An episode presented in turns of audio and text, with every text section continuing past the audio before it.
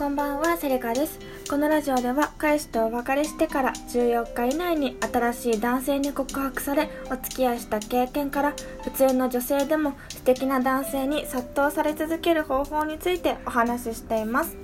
第41回目となる今回の内容なんですけれども2つお話ししたいことがあって1つ目は誤爆を防ぐ方法についてお話ししますで2つ目は勝手に開催するんですけれどもセックス講座をですね今日ちょっと気まぐれでやってみようかと思いますのでぜひよろしくお願いいたします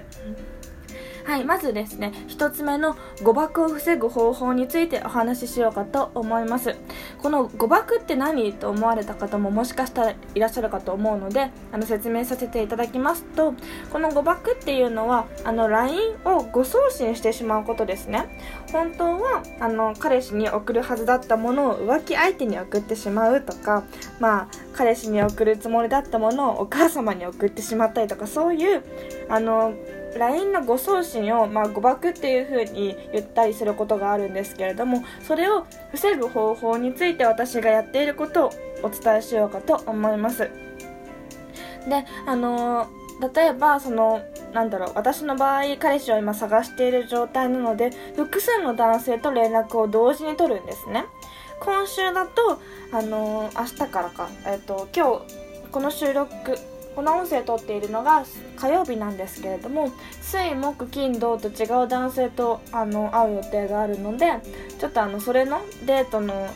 日時とか時間とか場所とかを今調整している最中なんですけれどもあのそんなことしてたらですねあの LINE の誤爆ってねちょっと結構何て言うんでしょう可能性としては高くなるんですね。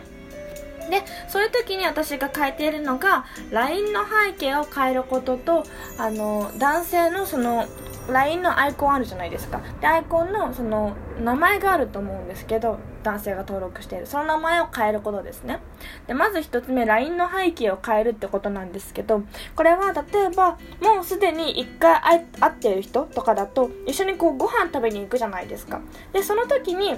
まあ写真を撮ってその撮った写真食べたものの写真を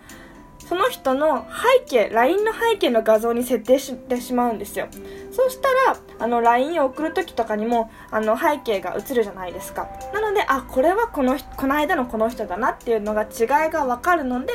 あの LINE の誤爆っていうのを私は防げると思ってるんですね。であとまあその食べたものの写真とかでもいいんですけれども例えばなんだろうな。結構そのプライドが高めの男性とか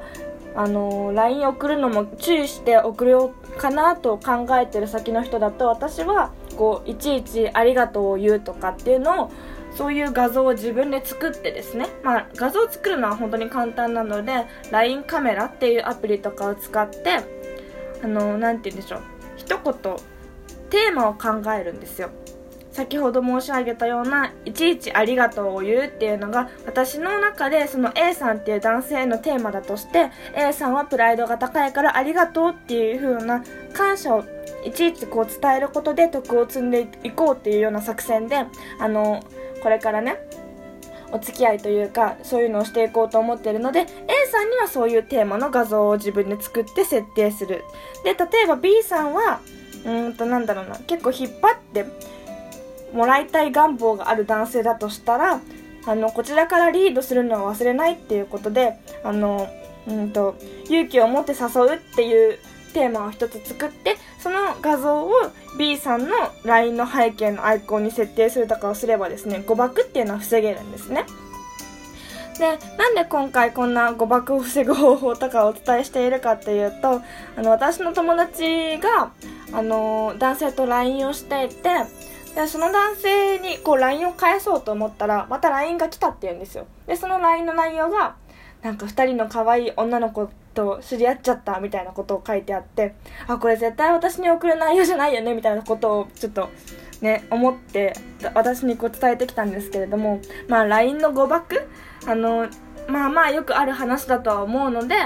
私が先ほど申し上げたようなこう LINE の背景を変えてあげてそしてあの人の性格ごとに LINE の文面も変えることができるのでぜひあの背景を変えることとあと名前ですね。あの私は例えばえー、っとなんだろうな。例としてですね。あの春馬くんっていう人がいるとしますね。春馬くんの名前の後に25歳あの IT エンジニアとかっていう風にプロフィールの名前にこう登録してしまうとかね。そういうあのなて言うんでしょう。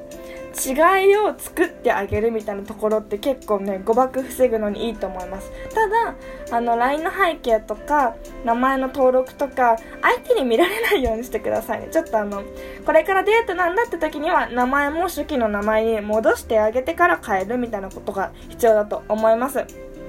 はい。それでは、えっと、一つ目の内容は、誤爆を防ぐ方法についてお話ししました。今回二つ目の内容が、勝手に開催するセックス講座なんですけれども、私あのね、話せることあの、今回というか、このラジオでは、恋愛、殺到される方法についてお話ししておりますが、私がね、好きなことというか、話せることっていうのが、その恋愛とビジネスの超基礎編と、あの、セックスについてなんですね。で、なんか、どれ話そうかなってどれの需要があるのか私は分からなかったのでまず最初にあの恋愛についてお話ししてるんですけれどもあのねそうセックス講座も話せるよっていうことで私はその行為が好きとかではなくてまあいやまあ好きは好きなんですけど あの女の人っていうのはイチャイチャ楽しんでるのが一番好きなんですね。まあこう考えてる女性が多いかは分かんないんですけどそういうのが好きな女性っていうのは多いんですよ。であのなんだろう私があの経験したものからあの勝手にこう開催する私の思う講座そういうのをあの今後お話できたらな需要があればお話できたらなっていうふうに思っております。でまあ気まぐれ更新第1回目のセックス講座ということで今回はあのお風呂は誘われても一緒に入らないっていう、まあ、いきなりちょっと本題とはそれそれてしまうんですけれどもここについてお話ししようかと思います。なんかこうね付き合ってねこう彼氏のお家に行ったりとかホテルに泊まった時に一緒にお風呂入ろうよって言われることがまあありますよね。ちょっと会ってほしいんですけどそういう時に女の子は一回断ってほしいんですね。で、え私は普通に一緒に入るの恥ずかしいし嫌なんですけどあのなんだろうないきなりこう彼氏にバーンってこう全部見せてほしくないんですよ。あの徐々に徐々にあの見せていくスタイルで何て言うんでしょうね。うん。あんまりこう最初に全てをさらけ出すよりは恥ずかしがりながらいや今日はまだダメだよみたいな感じで言った方が相手も思えると思うんですね。えなんでみたいな。じゃあ次回ねみたいな感じで思えると思うのでちょっと今回はね導入部分の話にはなるんですけどお風呂は誘われても一緒に入らないこと。恥ずかしがるふりをしてですね。恥ずかしくなくても。恥ずかしくなくても恥ずかしがるふりをしてちょっとお風呂は一緒に入らないっていうところで、うん、全てを見せないっていうのが結構大事だと思います。なんかそのし終わった後とかもあの彼氏の前で服とか着ない方がいいですね。着替えるとか。例えば